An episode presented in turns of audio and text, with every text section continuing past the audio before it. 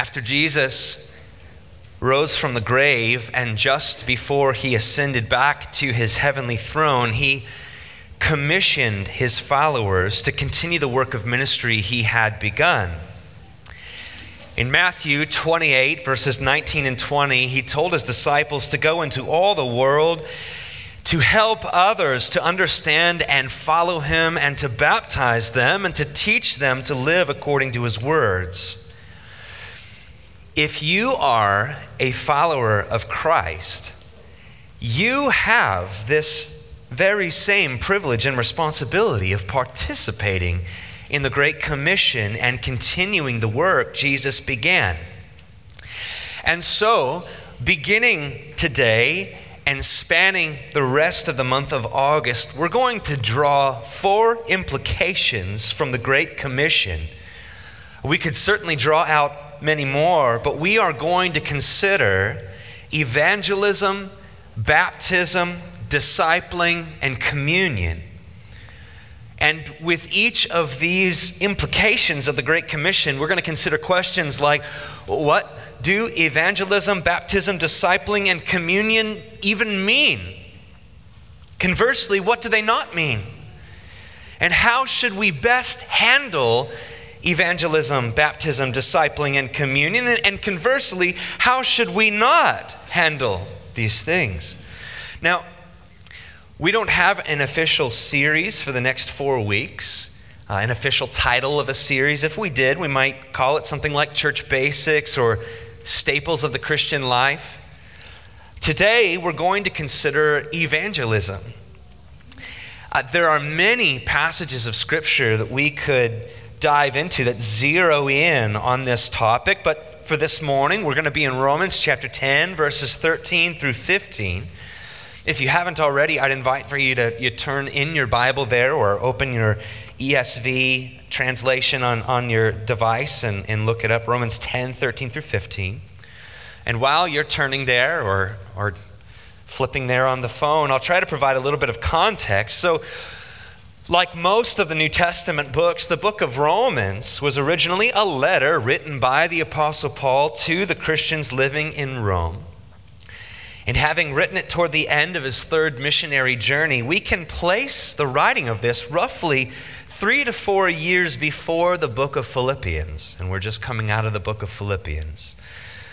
As many of you know, uh, Romans is Paul's longest and loftiest letter, a meticulously crafted treatise that centers on God's righteousness and how every Christian, whether Jew or Gentile, should live according to it If we were to read starting in verse 1 of chapter 1 by Romans chapter 10, that was a big jump there. By Romans 10, we can almost hear Paul groaning with sorrow because many of his fellow Jews are refusing to trust in Christ. And this is a sorrowful ordeal because Christ is God's way of bestowing saving righteousness upon those who trust in him. And so, for this reason, Paul urgently pleads with the Christians in Rome, in our passage, Romans 10, verses 13 through 15, he pleads with them to join him in evangelizing unbelievers. And so I'd invite you to follow along as I read. For everyone who calls on the name of the Lord will be saved. How then will they call on him in whom they have not believed? And how are they to believe in him of whom they have never heard? And how are they to hear without someone preaching? And how are they to preach unless they are sent? As it is written, how beautiful are the feet of those who preach the good news. This is the word of the Lord. Thanks be to God. Would you say a word of prayer with me? Father, instruct us and ignite us that we would go and preach your good news. In Jesus' name, amen. In this brief passage of Scripture, we observe two things.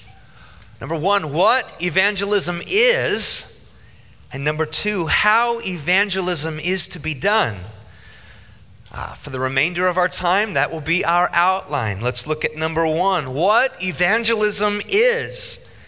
If we haven't gathered it already from these verses, evangelism is the act of telling and showing who Jesus is and what Jesus has done.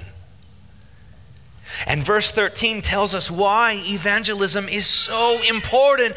Everyone who calls on the name of the Lord will be saved. Saved from our biggest problem sin and Satan and the separation, eternal separation from God. Look, I don't mean to diminish our problems today. COVID 19, corruption, violence, injustice, tornadoes, and I would add Hollywood. These are all symptoms of our biggest problem, but God's word is clear. Humanity's biggest problem, our biggest problem, is that we have each spurned our holy creator God. And short of his miraculous provision of mercy, we will all of us face his righteous wrath for our rebellion. See, God created us in His own image. He created us to reflect His righteous character on the earth. But because each of us has exchanged righteousness for pride and greed and lust and envy and malice and you name it, God will not be unjust when He punitively judges sinners. In fact, He would be unjust not to punish sinners. This is humanity's biggest problem. This is the bad news. And the bad news must always precede the good news because it makes the good news so good. Verse 13 Everyone who calls on the name of the Lord will be saved. Everyone who calls on the name of the Lord will be forgiven of their sin and clothed in God's own righteousness and reconciled to God Himself and granted resurrected life with Him in His kingdom forever. And all of this to anyone who cries out, Jesus, I'm a sinner. I'm sorry. Forgive me, save me, and lead me. Everyone who calls on the name of the Lord will be saved. This good news is as simple as it is wonderful. Which is why we can almost hear Paul agonizing over those who have yet to receive this good news. And the Roman Christians were no doubt sharing his agony. They no doubt knew plenty of people who have yet to believe this. And so then Paul asks a series of motivating questions. They are motivating, starting in verse 14. How then will unbelievers call on Jesus if they don't believe in him? That's kind of logical. How then are they to believe in him if they haven't clearly heard his message? And how are they to clearly hear his message unless someone clearly tells them, proclaims to them, presents to them, preaches to them? And, and, and there we have it. Evangelism is the act of telling and, and showing who Jesus is and what Jesus has done. A little bit of Greek geekery here for a second. The Greek word evangelium is the word that literally translates gospel or good news. And so evangelism is the act of gospeling or good newsing someone who has yet to trust in Christ.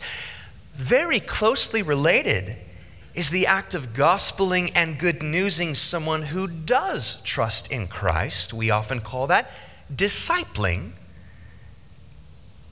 Evangelism and discipling are so closely related, it would probably be most appropriate if we referred to both of them simply as making disciples. Right? Go into all the world and make disciples. From the seed to the, to the sprout, to, hey, you're starting to bloom, keep making disciples.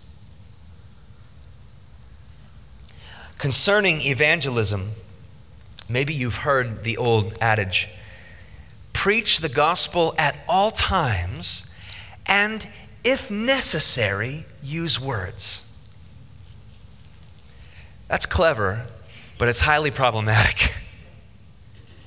I mean, let me just ask you, and you don't have to give a verbal response. Did you come to repentant faith in Christ because someone was merely polite to you? Or they fed you a meal or they paid for your month's rent? Of course you didn't. Neither did I. Showing acts of love and kindness and mercy should absolutely accompany our telling of the gospel, but showing can never replace telling. What a tragedy it would be if my parents and my youth leaders and my friends had only ever treated me kindly and never told me the bad news of my sin and then followed up with the good news of the risen Christ. I would still, had that been my story, I would still be a dead man walking in sin and awaiting the righteous wrath of God. But I'm not. I'm a follower of Christ because my parents and youth leaders and friends, even when it looked like I had all the answers, they continued to evangelize me. They told me and they showed me who Jesus is and what Jesus has done. This is what evangelism is, and now let's consider how uh, evangelism is to be done. Point number two. See, let me lay, hopefully, a, a, a spirit empowered burden on your shoulders for a moment.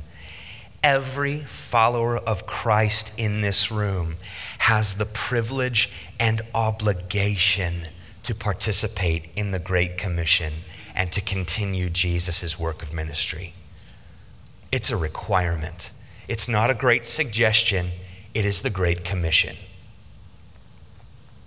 And so, how is evangelism to be done? Well, first, we all need to go get seminary degrees so we have all the answers, right? Mark, thank you for laughing because that was totally a joke. No, no, we needn't all go get, I don't even have a seminary, seminary degree. I'd be disqualified. Evangelism, I think, is a lot more simple than many of us might think. Remember with me the story of the woman at the well, the Samaritan woman at the well in John chapter 4. After Jesus tells the woman the bad news of her sin, he tells her the good news that he is Messiah, come to save sinners. When this good news finally sinks into the woman's mind, what does she do? She drops her watering jug and she runs into town and she simply tells her friends what Jesus just told her. And then what we're told in John 4:39 is this: Many Samaritans from that town believed in Christ because of the woman's testimony. Certainly doesn't seem like rocket science. All she did was go into town and tell her friends what Jesus had told her and what Jesus had done. And many Samaritans believed Christ. Hallelujah. How beautiful indeed, indeed are the feet of those who preach good news. Now, how are we to go and do the same as Paul's question in, at the beginning of verse 15 implies? And so let me just suggest four simple things to embrace, four practices or, or, postures, whatever adjective you want to, to put there, or, or, or that's, yeah, whatever. We are to be these four things if we're to go and to, and to do likewise and to evangelize, which we ought. We are to be mindful, prayerful, relational, and intentional. Now, for the remainder of our time, under point number two, I'm going to be looking at those four things A, B, C, and D. Point number two A, we are to be mindful. Mindful of humanity's biggest problem mindful of the sobering reality that every person on earth, no matter how well behaved he or she might appear, every one of us has rebelled against our Creator and we have forsaken the righteousness we were made to reflect. Be mindful of the fearful reality that those who do not forsake sin and turn to God through Christ will receive God's just punishment and eternal separation from Him. And so let me ask you a question I'm asking myself. Are you mindful of what is at stake for your unbelieving coworker, for your atheist classmate? For your nominal Christian neighbor who has mistakenly reduced Christianity to voting Republican. When we are mindful of the bad news of sin and the coming wrath of God against sinners, it not only makes us more grateful for the cross of Christ, it makes us more earnest to share his good news, like the woman at the well. I'm not going to be able to help when I'm mindful of what is coming against sin. I'm going to drop my water jug and I'm going to go tell my friends simply what Jesus has told me. Right? If evangelism, if, if, if evangelism is to be done, and it must be done, we must be mindful. Secondly, we must be prayerful. Take a moment right now in your mind ask God quietly to bring to your mind one person in your sphere of life who is not observably following Christ. God, bring to our minds one person. One person, a coworker, classmate, family member, friend, neighbor. Now, with that person in our minds, let's quietly ask God to lay upon us a burden for that person. Something like this Father, ignite in my heart a missions flame for this person. Bring them to my mind every day and remind me to plead with you for their repentance and faith, that you might reveal to them their sin, that you might reveal to them your Son, that they would come to call upon the name of Christ and be saved from Satan, sin, and eternal separation from you.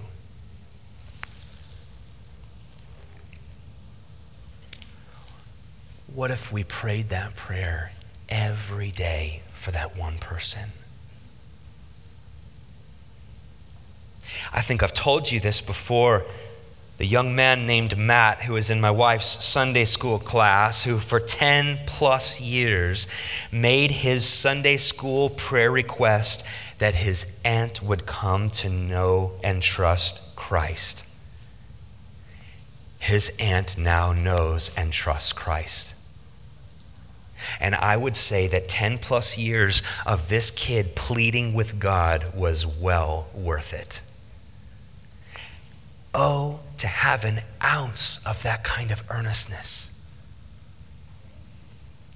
If evangelism is to be done, and it must be done, we must be prayerful. Thirdly, we must be relational.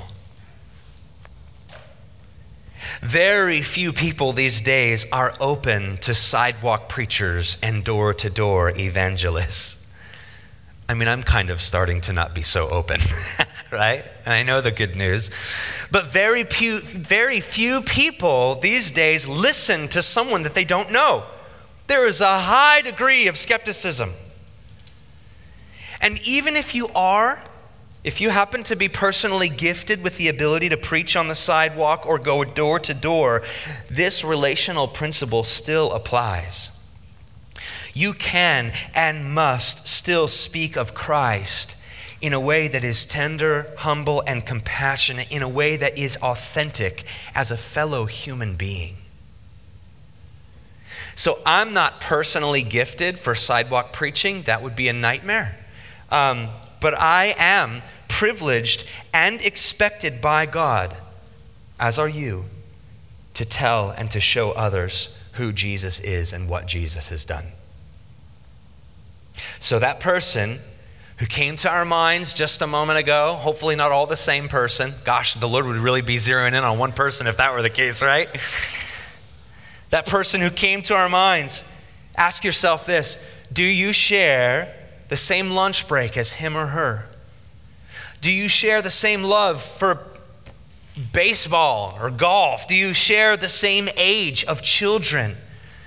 Maybe the shame, the, the same shame, the, the, the, same appreciation for Shakespeare. Maybe there is shame in that. Or, or, or jogging, right?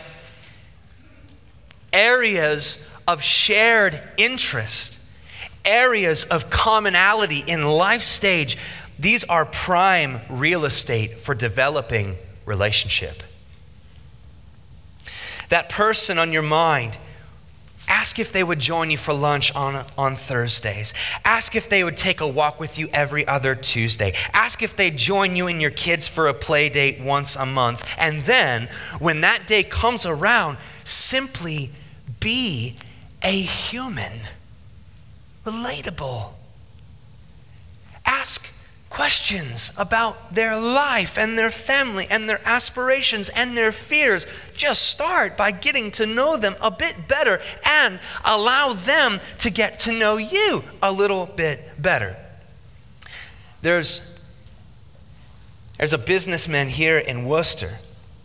I was speaking with him, and he mentioned to me in passing that he had been in a bad motor accident years ago. I asked him more about it, and then I had the opportunity to share. I was recently in a pretty bad accident. What an area of commonality. And I am not sharing this story as if I were an expert in evangelism, far from it. This is a relational illustration. We talked about motorcycles and scooters for a bit. Then I asked about his job, and then he asked me about mine. But looking at my tattoos, he said it this way Why on earth are you a pastor? and cussing a little bit, I said, No, I didn't. totally kidding. No, I wish my answer would have. We've all been in these scenarios. Don't you wish your answer would be more eloquent than it is? But from one motor accident survivor to another, I simply said, dude, look, I became a pastor because I believe the Bible is true, and the most beautiful thing about my life is Christ. And his response, I, Lord, only trust that this will lead to further conversation huh.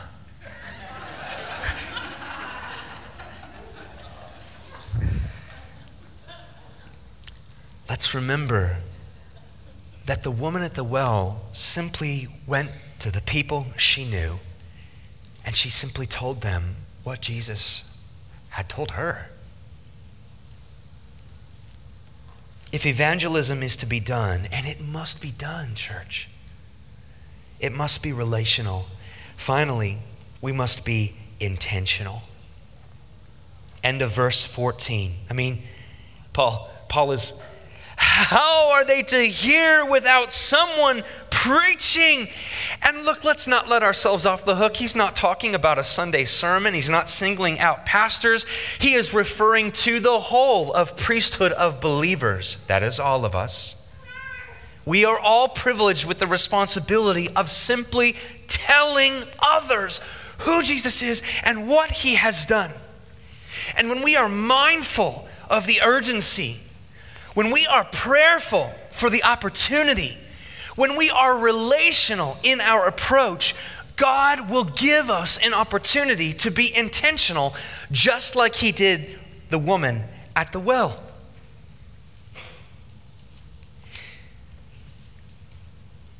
I usually try to open my messages with, a, with, a, with an illustration that will kind of course through the remaining sermon.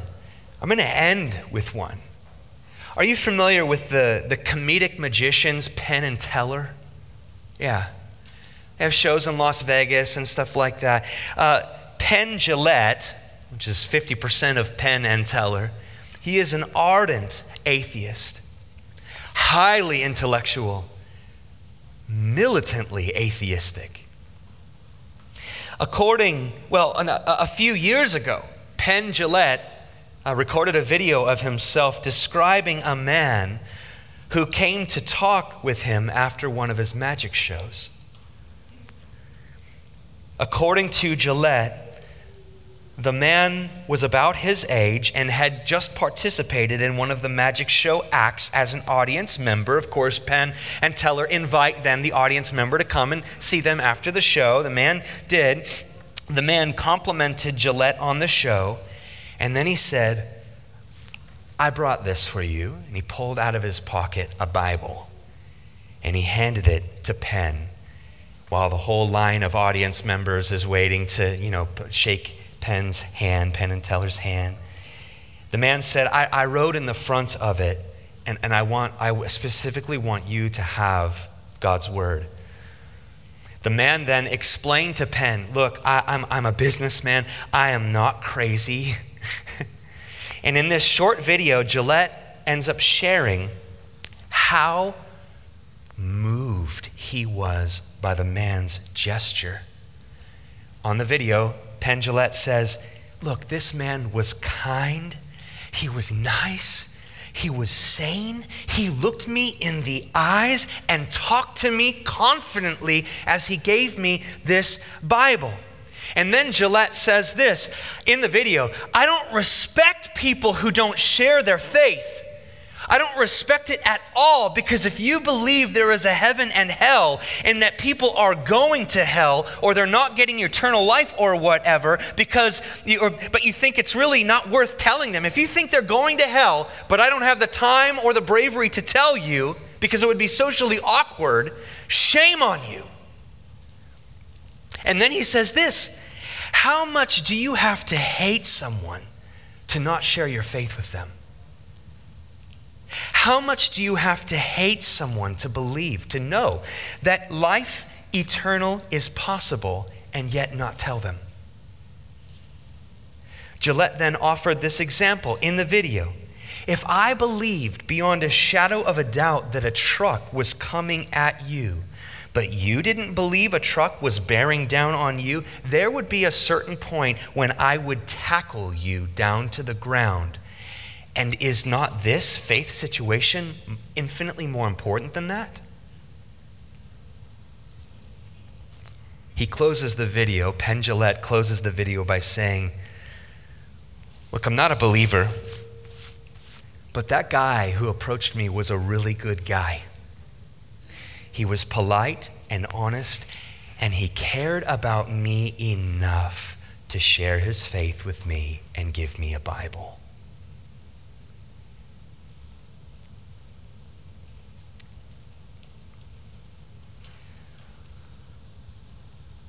Why is it so difficult for me to do that?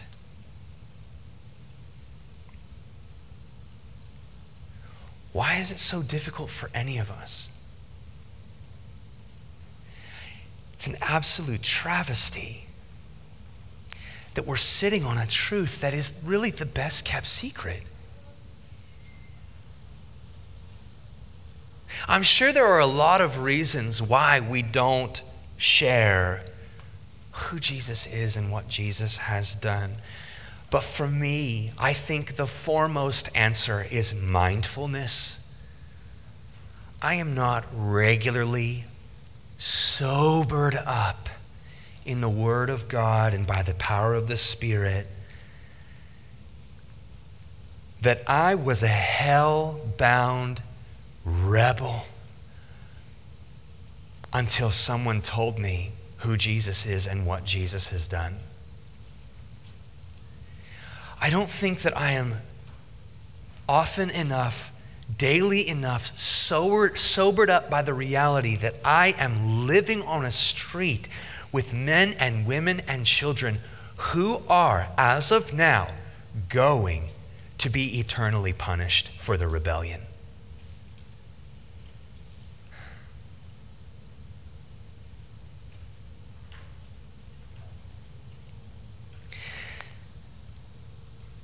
Maybe in order that the Holy Spirit would stir up a bit of mindfulness for us as we prepare to take communion together. That we, in our mind's eye, look at the cross and we look at what God's wrath poured out against sin looks like. The most beautiful news for those who, by repentant faith, are in Christ is that the most wrath of God we will ever see, we see right there as the Christ is scourged on the cross. That is the most wrath we will ever taste. But that is not so for those who are not in Christ by repentant faith. Firstly, I'll just take this opportunity. Our gatherings are not primarily evangelistic, but if you are here and you have not yet come to repentant faith in Christ, I implore you, you are not guaranteed the next five minutes. Trust in Him. You are a sinner deserving of death. He tasted death so that you would be made righteous. Look in your mind's eye at the cross and gaze at what Christ went through in order to reconcile sinners to himself. And, church, brothers and sisters in Christ, may we repent afresh May we trust anew. May we be renewed in the power of the, uh, of the Holy Spirit and be given a mindfulness so that when we leave this place, and if you happen to eat at a restaurant, maybe you start this way Miss, before you take our order, we're about to pray. How can we pray for you? Because we believe our God listens. What if that's it? What if you made a habit of going there every single uh, Sunday with, with uh, some other congregants? Every single Sunday, pick the same table, pray for the person, the same way, every single Sunday, and watch where that goes. Watch where that leads. I actually reckon the schoolhouse would be a problem if we all were doing that because we wouldn't have any room in here. And it, it, it, that's, that's not church growth ploy. That is, go therefore into all the world and make disciples. And so, if you are, by repentant faith, meaning you are forsaking sin, you sin. I do too. But we're, we're trying by the power of the Holy Spirit. We're asking for conviction. We are asking for forgiveness, and we are trying to walk away. We are putting faith fueled effort into this thing. If you, by repentant faith, have come to trust in the sacrificial atonement of Christ, life, death, resurrection, if He is your salvation, then we're going to take a meal together this morning in a tremendous spirit of unity. We're going to declare the body and blood of Jesus in these elements, bread and the cup. And we're going to celebrate together. There is no condemnation for us. Man, I have stunk at evangelizing. Forgive me, Lord. Help me. What if that was just the prayer that we, that we all had together as we come forward to take this meal together? Conversely, I would say this if you are not a believer, I would add this, man. If there is no fruitfulness of actual belief in your life, maybe you are darn near tricking yourself into believing you're a believer and you're not. Don't take this. That would be dangerous. This is holy. Instead, take Christ and believe on Him. Pray for fruit, walk in it. But for those of us in Christ, this is going to be a blessed and joyful, unifying time as we declare the body and blood of Jesus broken and poured out for us. Amen. Would you pray with me as Ed and Melody come forward. They're going to sing and, and lead us. And while I pray, our communion servers are welcome to come forward. Oh, Father in heaven, hallowed be your name. And we thank you that your kingdom has come, it has been inaugurated, and it is to come in Christ, in his perfect life, substitutionary death, and miraculous resurrection. That is part and parcel our hope and our salvation. Lord, I pray that you might rekindle in us a missions flame. Give us a zeal to simply tell someone we know who Jesus is and what he has done, and don't allow us to presume upon, well, they're a pretty nice person, so I granted, you know, I think they probably already know the gospel. Not necessarily renew our zeal and give us a boldness by your Spirit to go, therefore, and make disciples. Help us to evangelize to good news our spouses, our kids, our neighbors, our coworkers, our classmates for your glory and for our joy. And we thank you for these elements, the bread and the cup. We declare the death of our Savior on our behalf in a spirit of unity. Be praised. In Jesus' name we pray. Amen.